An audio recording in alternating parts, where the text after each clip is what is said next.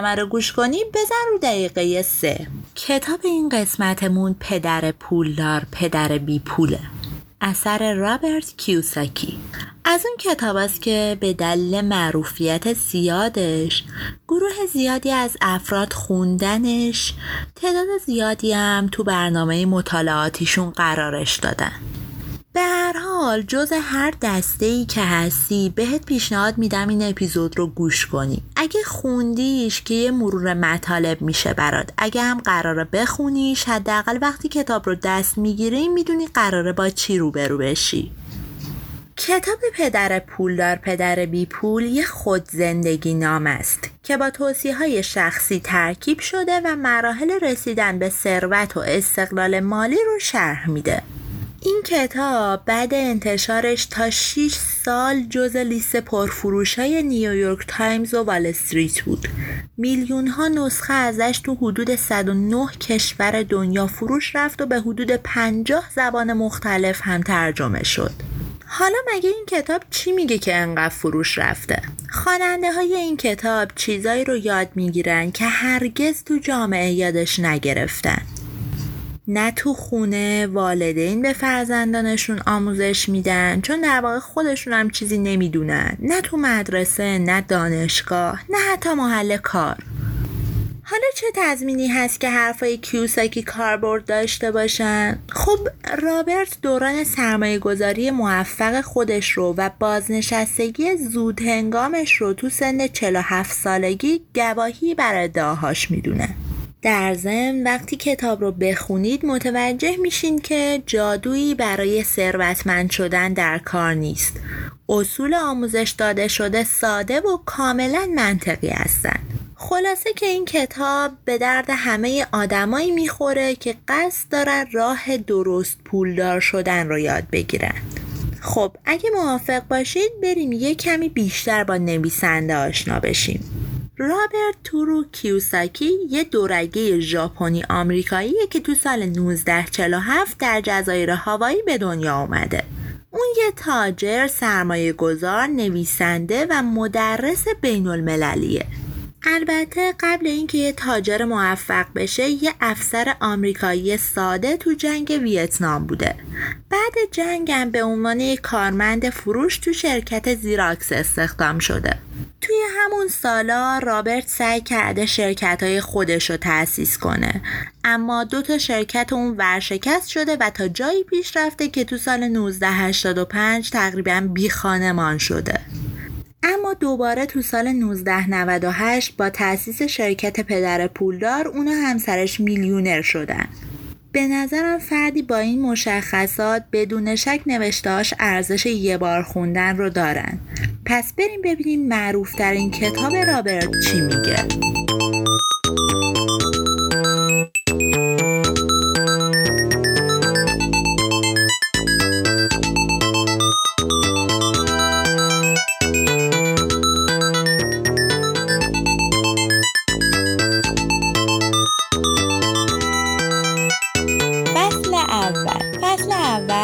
واقع یه نوع مقدمه است برای شروع کتابی با عنوان پدر پولدار پدر بی پول. رابرت کیوساکی خاطراتش رو اینطور شروع می‌کنه. من دو تا پدر داشتم. یکی تحصیل کرده با مدارک دانشگاهی فراوون و کارمند. دیگری حتی کلاس هشتم رو هم تموم نکرده و بسیار ثروتمند. هر دو در زمینه شغلیشون بسیار موفق بودن.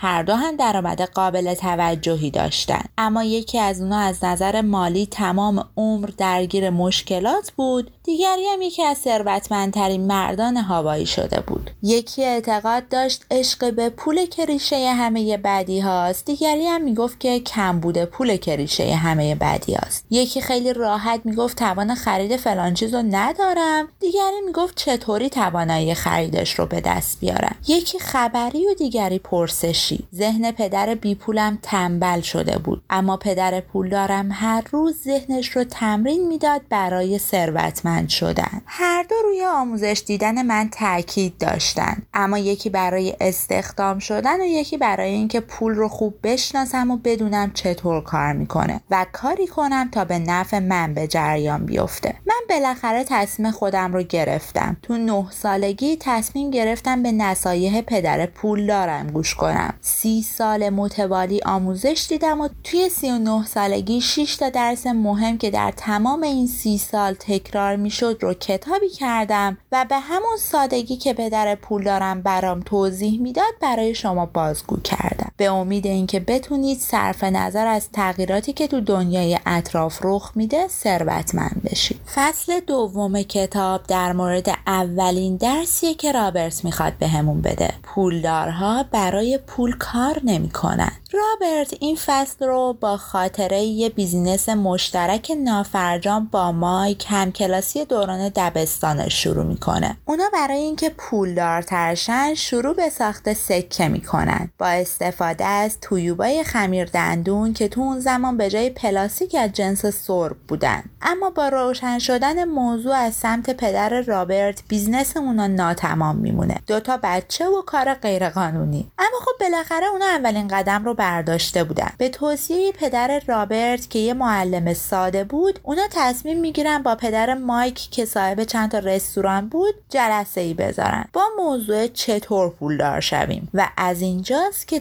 اول استارت می‌خوره. طی جلسه کوتاهی که داشتیم پدر مایک پذیرفت که به ما یاد بده چطور پولدار شیم در قبالش ما برای اون شنبه ها سه ساعت کار کنیم. البته در ازای هر ساعت هم ده سنت به ما پول می‌داد که خب خیلی پول کمی بود ولی هر دوی ما پذیرفتیم. ما شروع به کار کردیم. سه هفته کسل کننده گذشت تا هفته چهارم دیگه صدای من در اومد. آخه من این کار رو پذیرفته بودم تا در قبالش درس بگیرم. اما دیگه بعد اون شنبه پدر مایک رو ندیده بودم. بالاخره به مایک گفتم که می‌خوام استعفا بدم. فکرشو بکنید او در مقابل این رفتار من چه واکنشی نشون داد؟ مایک لبخند زد و گفت پدرم گفته بود که بالاخره این روز فرا می‌رسه و این همون روزیه که ما آماده یاد گرفتنی من شنبه بعد تو رو پیش پدرم می‌برم. شنبه بعد رسید. من حدود 45 دقیقه تو سالن کار پدر مایک منتظر موندم. داشتم از عصبانیت میمردم تا بالاخره ساعت 9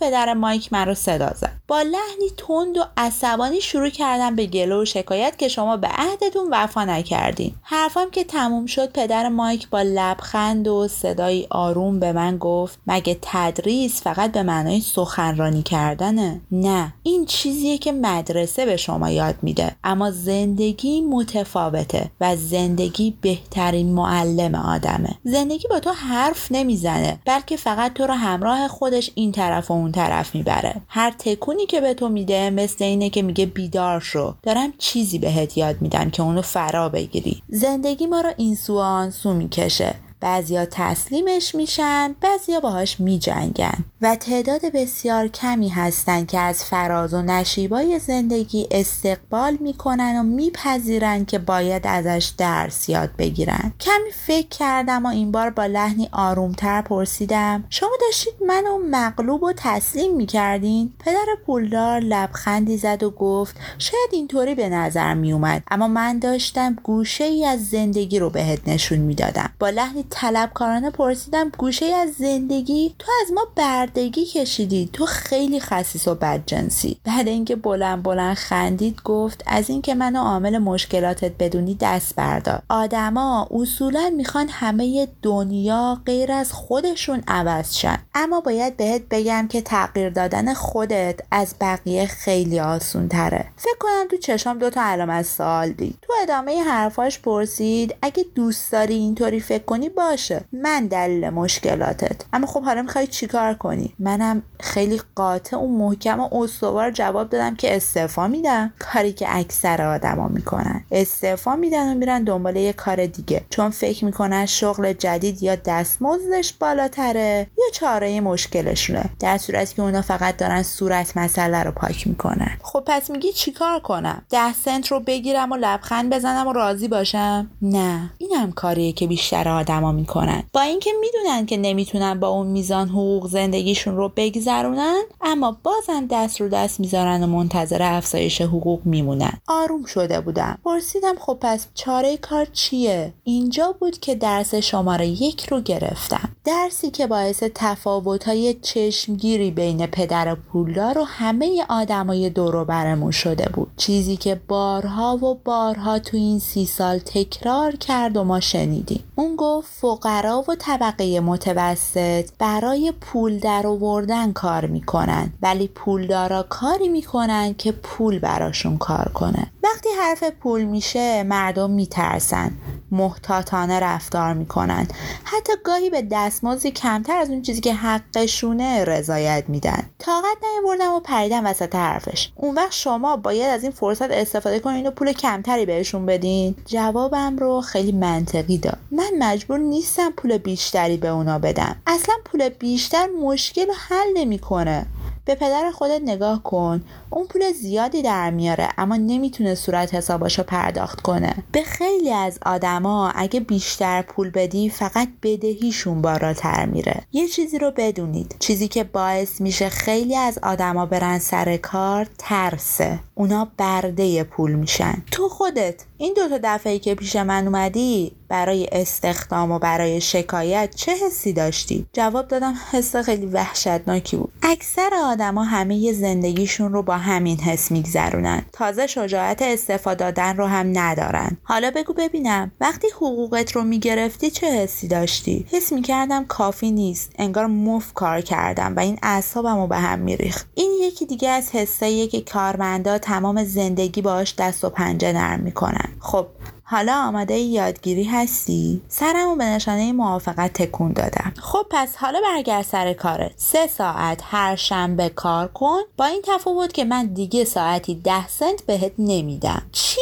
نمیدی؟ مایک زودتر از تو خسته شده بود و من این حرفا رو به اون گفتم و اون الان یه هفته است که داره مجانی کار می‌کنه نه برای پول. اگه می‌خوای یاد بگیری کاری که میگم رو انجام بده. اگرم نه من ساعتی ده سنت رو میدم و بقیه عمرت رو مثل بقیه آدم زندگی کن. پذیرفتم که مجانی کار کنم. شنبه های متوالی از پی هم گذشتن و دیگه کار کردن برام عادت شده بود. اوضاع هم برام سخت نمیگذشت. یکی از شنبه ها بالاخره سر کله پدر پولدارمون پیدا شد. با دو تا بستنی تو دستش. من و مایکو از مغازه کشید بیرون. و بردمون توی پارک. از همون پرسید که چطور میگذره. درس یاد گرفتین؟ و هر دوی ما متفق القول گفتیم نه. پدر پولدار شروع کرد. من حاضرم 25 سنت برای هر ساعت بهتون بدم. عدد خوبیه نه؟ من و مایک ساکت بودیم. اما می‌دونستیم که عدد قابل توجهی پیشنهاد شده. وقتی جوابی از ما نشنید عدد رو بالا برد. ساعتی یه دلار. چطوره؟ چشمامون گرد شد. با تعجب نگاش کردیم. فرصت فکر کردن نداد و پیشنهاد بعدی رو داد. ساعتی دو دلار. صدای تپش قلبم رو میشنیدم. فکر کنم اونم شنید. می‌دونستیم که اون داره ما رو امتحان می‌کنه. اما با این وجود دلم می‌خواست دو دلار رو قبول کنم. تبدیل می‌شدم به پولدارترین بچه شهر. تو همین فکرها بودم که گفت ساعتی پنج دلار میدم. این یکی چطوره؟ دیگه آروم شدم. اون بخشی از وجودم که با هیچ قیمتی خریدنی نبود فعال شد و کنترل مغزم رو به عهده گرفتم. می‌دونستم یه همچین عددی تو دورانی که بزرگترا به سختی ساعتی سه چهار دلار می‌گیرن غیر ممکن بود. پدر پولدار خندید. اون راضی بود از اینکه ما پیشنهاد رو قبول نکرده بودیم. اون گفت بیشتر آدما یه قیمتی دارن. دلیلش هم دو تا حس انسانیه ترس و هرس ترس از نداشتن پوله که به ما انگیزه کار کردن میده و هرسی که وقتی حقوقمون رو دریافت می‌کنیم سر کلش پیدا میشه و وادارمون می‌کنه به همه چیزای خوبی فکر کنیم که می‌تونیم با اون پول بخریم. به همین دلیله که میگن به بعضی آدما هر چقدرم که پول بدی بازم همین چرخه رو ادامه میدن. من بهش میگم چرخه دورانی. آدما وقتی از پول نداشتن میترسن جای اینکه منطقی فکر کنن و دنبال راه حل باشن احساسی تصمیم می‌گیرن. وقتی هم که حقوقشون رو می‌گیرن بازم اونو احساسی خرج می‌کنن. هر روز صبح به امید اینکه چک حقوق ماهیانهشون ترسی که به جونشون افتاده رو آخر ماه بکشه میرن سر کار. اما قافل از اینکه راه مواجهه با این ترس اصلا این نیست. پول افسار احساسات و در نتیجه روح و جون آدم رو به دستش می‌گیره. اما حس دیگه ای که آدم رو وادار به کار کردن می‌کنه هرسه که البته من ترجیح میدم بگم آرزومندی. این طبیعیه که آدما آرزوی هر چیز بهتر و بیشتری رو داشته باشن. بنابراین برای رسیدن به اونا کار می‌کنن. اما پول این حس رو موقتا برطرف می‌کنه و آدما مدام بیشتر و بیشتر می‌خوان. پول نمی‌تونه مرهمی برای ترس و حرسشون باشه. حتی افراد پولدار هم از این قاعده مستثنا نیستن. شغل یه راه حل کوتاه مدت برای درمان مشکلی طولانی مدته. خب پس بالاخره چطوری باید پول دراریم؟ من می‌خوام به شما یاد بدم صاحب قدرت پول بشید نه اینکه مرعوب اون باشید. مراقب باشید در دام حرس و ترس نیفتید بلکه از این دوتا احساس به نفع خودتون استفاده کنید. من می‌خوام بهتون یاد بدم که چطوری ترس و حرستون رو از بین ببرید. بدون نابود کردن اینا. حتی اگه پولدار هم بشین در حکم برده خواهید بود که درآمد بالایی داره. ما که خیلی گیت شده بودیم پرسیدیم خب بالاخره راه حل چیه؟ پدر پولدار گفت یاد بگیرید از احساساتتون موقع فکر کردن کمک بگیرید. اما با اونا تصمیم نگیرید. همینطوری که سوار ماشینش می‌شد تا بره گفت که پسرا بچسبید به کارتون و فکر حقوق ماهیانه داشتن و از سرتون بیرون کنید. اون وقته که تو بزرگسالی زندگی براتون آسون تر میشه. از مغزتون استفاده کنید و مجانی کار کنید. اون موقع مغزتون راه های پول در آوردن رو اونم بیشتر از چیزی که من می‌تونم بهتون بدم نشونتون میده. شما فرصت هایی رو در اختیار می‌گیرید. که جلو چشم همه مردم هست. اما خیلی ها اصلا اونو نمی‌بینن چون تنها دقدقشون دنبال کار گشتن و امنیت شغلی داشتنه. هر وقت تونستین یه فرصت رو تشخیص بدید اون موقع وقت درس دومه. سه هفته گذشت. من و مایک مدام راجع به اون روز فکر می‌کردیم و حرف می‌زدیم. خلاصه یکی از شنبه های عادی که تو مغازه مشغول کار بودیم من به قفسه کتابا خیره شدم. کتاب خوندن رو دوست داشتم اما از وقتی که حقوقی دریافت نکرده بودم پولی برای خرید کتابم نداشتم. تو همین فکرها بودم که ناگهان دیدم خانم مارتین که تقریبا همه کاره مغازه بود کتابا رو از قفسه بر می داشت و وسط پاره می‌کرد. نیمی از اون رو نگه می نصف دیگهش هم مینداخت داخل یه کارتون قهوه‌ای. من و مایک کنجکاو شدیم. وقتی دلیل کارش رو پرسیدیم گفت توضیح کننده کتاب میاد. منم این نیمه ها رو به عنوان مدرک بهش نشون میدم. اونم کتاب جدید به ما میده. امروزم تا یه ساعت دیگه می‌رسه. ما منتظر موندیم تا توضیح کننده بیاد. وقتی رسید ازش خواستیم که کتابای مونده رو به ما بده. اونم از ما قول گرفت. اونا رو جای دیگه ای نفروشیم. من و مایکم از این خیالا نداشتیم. پارکینگ خونه مایک رو کتاب خونه کردیم و خواهر مایک رو هم مسئول اونجا. ورودی کتابخونه رو روزانه ده سنت گذاشته بودیم و هر روز بعد از مدرسه به مدت دو ساعت کتابخونه باز بود. بچه ها هم هر چقدر دوست داشتن اونجا کتاب بخونن اجازه داشتن. من و مایک حدودا هفته ای 50 دلار درآمد داشتیم. عددی که هرگز پدر پولدار که نه هیچ کارفرمای دیگه ای هم به دوتا بچه نمی‌داد. پدر پولدار به ما حقوق نداد اما درس بزرگی داد. ما business خودمون رو داشتیم. اونم توی نه سالگی. یه روزی توی کتابخونه بین بچه ها دعوا شد و ما مجبور شدیم کتابخونه رو تعطیل کنیم. اما بالاخره امتحان درس اول رو خوب پاس کرده بودیم و آماده درس دوم بودیم. فصل سه درس دوم. چرا به تدریس در امور مالی می‌پردازیم؟ امروز که 47 سالمه و جز ثروتمندان محسوب میشم و ثروتم همینطور اتوماتیکوار داره بالا میره خیلی از من می‌پرسن که چطوری پول داشتیم و پاسخی که من به اونا میدم همونیه که سالها پیش پدر پولدار به من و مایک داد. باید سواد مالی خودمون رو افزایش بدیم. مهم نیست که چقدر پول در میارید مهم اینه که چقدرش رو حفظ می‌کنید و تا چند نسل این کار رو ادامه می‌دید. بدون داشتن یک فونداسیون قوی هرگز نمی‌تونید یه برج بینقص بسازید. بدون داشتن سواد مالی هم هرگز ثروتمند نمیشید. پولدار شدن یه قانون داره و بس و قرار با اون قانون آشنا بشیم. شما باید تفاوت بین دارایی و بدهی رو بدونید و دارایی بخرید. پولدارا دارایی جمع می‌کنن و طبقه متوسط و فقرا بدهی. پدر پولدار همیشه برای ما از تعاریف ساده استفاده می‌کرد. تو این موردم همین کارو کرد.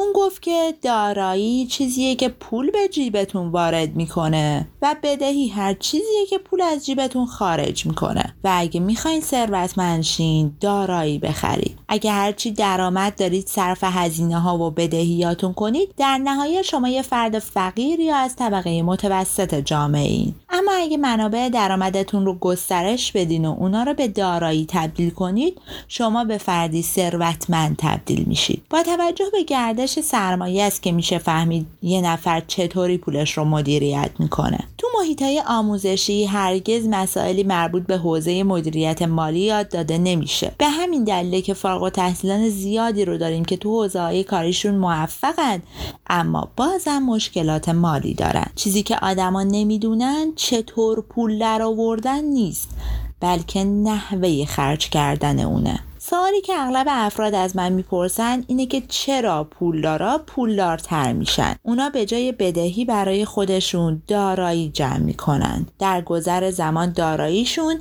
درآمدی بیشتر از حد نیازشون برای اونا تولید می‌کنه. که خب یه مقداری از اون درآمد رو صرف هزینه هاشون می‌کنن و باقی مونده اون رو هم مجددا توی ستون داراییشون سرمایه گذاری می‌کنن. داراییشون مرتب رشد می‌کنه و در نتیجه درآمدی هم که تولید می‌کنه به موازات اون رشد می‌کنه. پس ثروتمندان ثروتمندتر میشن. اما طبقه متوسط عمده درآمدشون همون حقوق ماهیانشونه موقعی هم که درآمدشون بالا میره مالیات پرداختیشون هم به تناسب اون بالا میره. و هزینه های اونا هم به موازات بالا رفتن دستمزدشون بالا میره. بنابراین اونا وارد چرخه دورانی میشن. البته قبل از هر چیزی باید بگم مواردی رو که رابرت کیوساکی توی این کتاب ذکر می‌کنه مربوط به قوانین مالیاتی و اقتصادی انگلستانه. و خب ما باید از نکاتش استفاده کنیم که در تمام جاهای دنیا حکم می‌کنه. خلاصه که کیوساکی معتقده تا زمانی که توی سواد مالی ضعف داشته باشیم پول زیاد مشکلی رو حل نمی‌کنه. خب برگردیم به مکالمات بین پدر مایک و دوتا بچه قصهمون. شما اومدین پیش من تا یاد بگیرین چطور ثروتمند شین درسته؟ خب اصلا می‌دونین ثروت چیه؟ من و مایک به همدیگه نگاه کردیم و یه سری به نشانه این که معلومه که می‌دونیم چیه تکون دادیم. و وقتی که پدر مایک ازمون پرسید خب چیه؟ ما به کلی پول اشاره کردیم. پدر مایک با یه لبخندی بهمون گفت که اینطور نیست. ثروت به معنای توانایی فرد در گذروندن مقدار هرچه بیشتری از روزهای آیندهشه. به بیان دیگه اگه شما همین امروز دست از کار بکشین تا چند روز دیگه می‌تونید هزینه های زندگیتون رو پرداخت کنید؟ هدف اول اینه که انقدر دارایی داشته باشیم که به حقوقمون وابسته نباشیم. بعد اون دارایی ها رو انقدر زیاد کنیم که بتونیم هزینه های ماهیانمون رو بدیم. هدف بعدی اینه که گردش سرمایه اضافیمون رو مجددا سرمایه گذاری کنیم و در این حینم سعی کنیم هزینهمون رو از درآمدی که برامون حاصل میشه پایین تر نگه داریم و همینطور که میگذره مدام ثروتمندتر بشیم. میریم سراغ فصل چهارم. درس سوم. برای شغل خودتون اهمیت قائل شید آدما اکثرا تمام زندگیشون رو صرف کار برای دیگران می‌کنن و موقع بازنشستگیشون چیزی برای خودشون ندارن. بین تجارت شخصی و حرفه‌ای که یه فرد اون کار می‌کنه تفاوت زیادی هست. مثلا به این مکالمه دقت کنین. تجارتتون چیه؟ من تو بانک کار می‌کنم. حالا آیا بانک مال خودتونه؟ نه فقط کارمندم. در واقع کارمندی حرفه است هر فردی لازمه که برای خودش تجارتی دست و پا کنه. تجارتی که توی اون نیازی به حضور فیزیکی فرد نباشه. یعنی من صاحبش باشم اما فرد دیگه اونو برای من مدیریت کنه. چون اگه قرار باشه من سر کار برم دیگه اسمش تجارت نیست میشه شغل. داراییتون رو زیاد کنین و هر یه ریالی که بهش اضافه کردید دیگه نذارید خرج شه. بهش به چشم یه کارمند نگاه کنید که 24 ساعته و نسل در نسل برات کار می‌کنه. یه تفاوت بزرگ بین پولدارا و فقرا اینه که پولدارا وسایل تجملاتی رو آخر از همه می‌خرن. اما فقرا و طبقه متوسط چیزای لوکس رو اول از همه می‌خرن چون می‌خوان که ظاهرشون شبیه پولدارا بشه. پولدارا با استفاده از درآمد حاصل از داراییشون وسایل تجملاتی می‌خرن اما فقرا و طبقه متوسط هزینه خرید تجملات رو از عرق جبین و ارسیه فرزنداشون تامین می‌کنن. حرفاش خیلی واقعیه شبیه زندگی خیلی از ما هست بگذاریم بریم سراغ فصل پنجم. درس چهارم. تاریخچه مالیات و قدرت شرکت ها تو ابتدای این درس پدر پولدار تاریخچه مالیاتی که بر انگلستان حاکم شده رو برای مایک و رابرت میگه و نتیجتا قانون مالیات به این شکل شده که مردم به اقتصاد رابین هودی معتقد شدن که مبتنی بر گرفتن از ثروتمندان و اغنیا و بخشش به فقرا بوده. خب این خیلی قشنگه. اما مشکل اصلی از جایی شروع شد که اشتهای دولت به قدری بالا گرفت که لازم شد برای طبقه متوسط هم مالیات وضع کنه و مرحله به مرحله همه چی بدتر شد. خب چرا؟ در واقع ثروتمندان به دلیل سواد مالی که داشتن همیشه راهی برای فرار از مالیات پیدا می‌کردن و مالیات هم نهایتا بر عهده طبقه متوسط گذاشته می‌شد. متوسط آمریکاییان امروز 5 تا 6 ماه رو فقط کار می‌کنن تا مالیات بدن. دقیقا به همین دلیله که ایده از پولدارا بگیر و به فقرا ببخش فقط به ضرر افراد موافق این ایده عمل کرد. چون پولدارا که بیکار نمیشینن. اونا یه سری راهکار دارن برای کاهش میزان مالیات پرداختیشون اونا کلی وکیل و حسابدار درست حسابی استخدام می‌کنن و کلی راه فرار پیدا می‌کنن. و خب پولی هم که به اون وکلا و حسابدارا می‌پردازن به مراتب کمتر از مالیاتی که قراره به دولت بدن. پدر تحصیل کردم مدام به من می‌گفت که خوب درس بخونم تا توی یه شرکت خوب استخدام بشم. ولی پدر پولدارم اصرار می‌کرد که باید شرکت خودم رو داشته باشم. این حرف به نظر شیرینتر و خب البته بعید میومد تا زمانی که به عواست دهه دوم زندگیم نرسیده بودم حرفهای پدر پولدار چندان برام معنایی نداشت. اون زمانا فارغ و تحصیل شده بودم و تو شرکت زیراکس استخدام شده بودم. حقوق خوبی هم داشتم اما هر موقع چک حقوقیمو نگاه می‌کردم ناامید و ناراحت می‌شدم. و صدای پدر پولدارم رو میشیندم که می‌گفت داری برای کی کار می‌کنی؟ بالاخره تصمیمم گرفتم و شرکتم رو تأسیس کردم و حقوق دریافتیم رو اونجا سرمایه گذاری کردم. انگیزم برای کار چند برابر شده بود طوری که اولین نفر از لیست پنج نفر فروشنده شرکت شده بودم. با افزایش درآمدم میزان سرمایه گذاری من تو شرکت خودم افزایش پیدا کرد. در عرض کمتر از سه سال گردش نقدی که از داراییام به دست اومد انقدر بالا رفت که با استفاده از اون تونستم اولین پرشم رو بخرم. پولم به شدت کار می‌کرد تا برام پول بیشتری بسازه و من این شرایطم رو مدیون آموزش های مالی پدر پول دارم بودم. امروزم تو سخنرانی میگم که این آموزش ها باید در چهار حوزه تخصصی باشه. اولین مورد حسابداریه که من به اون میگم سواد مالی. اگه می‌خواین امپراتوری خودتون رو بسازین باید مهارت حسابداری داشته باشید و هر چقدر ثروتی که مسئولش هستین بیشتر باشه دقت بالاتری هم مورد نیازه. دومین مورد دانش سرمایه گذاریه که من بهش میگم علم پول ساختن. سومین مورد سر در آوردن از بازاره که همون علم عرضه و تقاضاه. شما باید از فنون بازار که متأثر از احساسات و هیجانات خریدارانه آگاه باشید این علم کمک می‌کنه که بدونیم آیا یک سرمایه گذاری خاص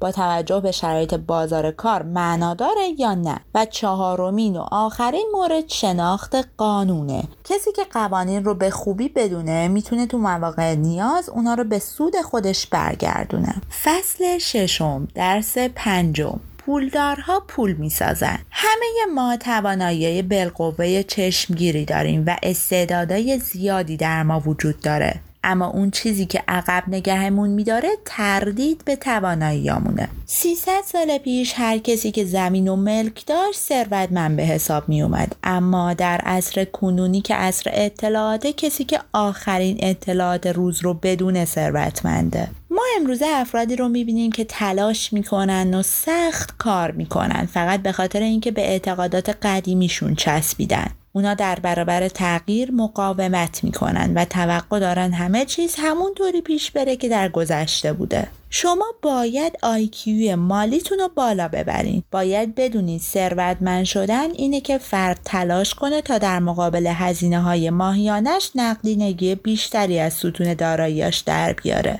وقتی از این مرحله عبور کنید از چرخه دبرانی فقر بیرون اومدین و وارد مسیر سریعتر شدین. ساده ترین تعریف از هوش مالی اینه که داشتن اون به معنای داشتن گزینه های انتخابی بیشتره. منظورم اینه که چند تا راه حل مختلف مالی برای تبدیل کردن یه مبلغ خیلی کم به میلیون ها به ذهنتون می‌رسه. شما برای حل مشکلات مالیتون چقدر نبوغ به خرج میدین؟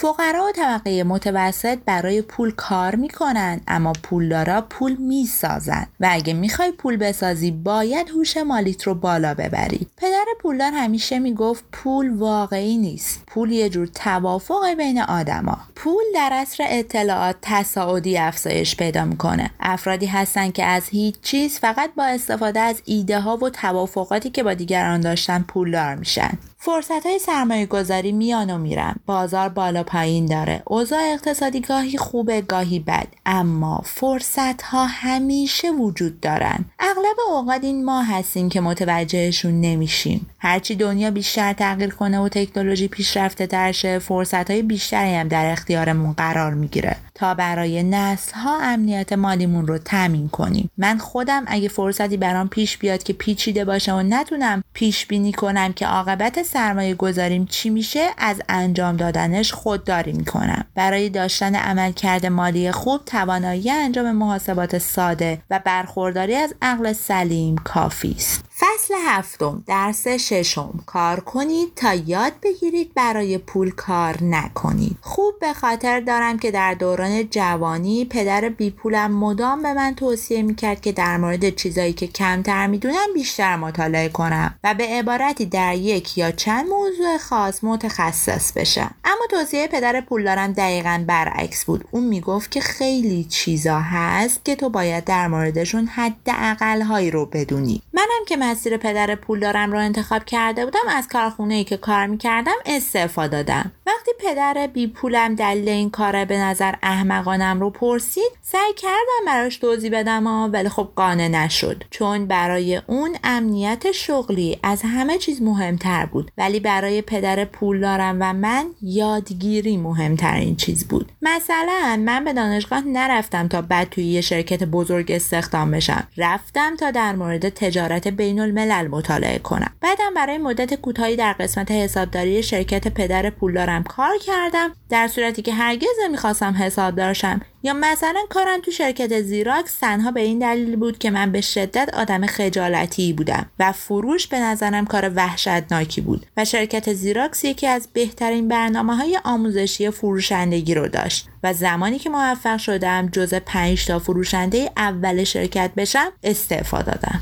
اینا چند تا از تلاشهای من بودن که در مجموع به کمک کردن تا در چند حوزه مختلف به اندازه نیازم خبرشم. در واقع من برای یادگیری به دنبال کار میگشتم نه برای کسب درآمد. اما اگر حرف پدر بی پولم رو گوش می‌کردم تمام زندگیمو صرف یادگیری مهارتی کرده بودم که صرفا در یک فرصت بیشتر به کارم نمیومد یه بار تو یکی از همایشام از حضار پرسیدم که کدومتون می‌تونید یه همبرگر خوشمزه تر از مؤسس مکدونالد بپزید؟ تقریبا همه جمع دستشون بردن بالا. سوال بعدی این بود که خب پس چرا آقای کلارک از همه شما پول بیشتری در میاره؟ دلش اینه که تمام افراد حاضر همه انرژی و وقت و هزینهشون رو صرف پخت یه برگر معرکه می‌کنن. اما از business هیچی نمی‌دونن. ولی آقای کلارک در فروش یه برگر معمولی بهترینه. به همین دلیله که دنیا پر از آدم های فقیر با استعداده. تو آخرین بخش فصل هفت نویسنده از بخشش میگه. اون میگه که راز بزرگ خانواده های ثروتمند بخشیدن پوله. پدر پولدارم همیشه میبخشید چون اعتقاد داشت باید بخشید تا به دست آورد. اما پدر بی پولم همیشه می‌گفت هر وقت پول اضافی داشتم اونو میبخشم. و مشکل این بود که اون هیچ وقت پول اضافی نداشت. اون مدام سختتر کار می‌کرد و اعتقاد داشت که اول بگیر بعد ببخش. شاید برای داشتن پول اضافی باید اول بخشید.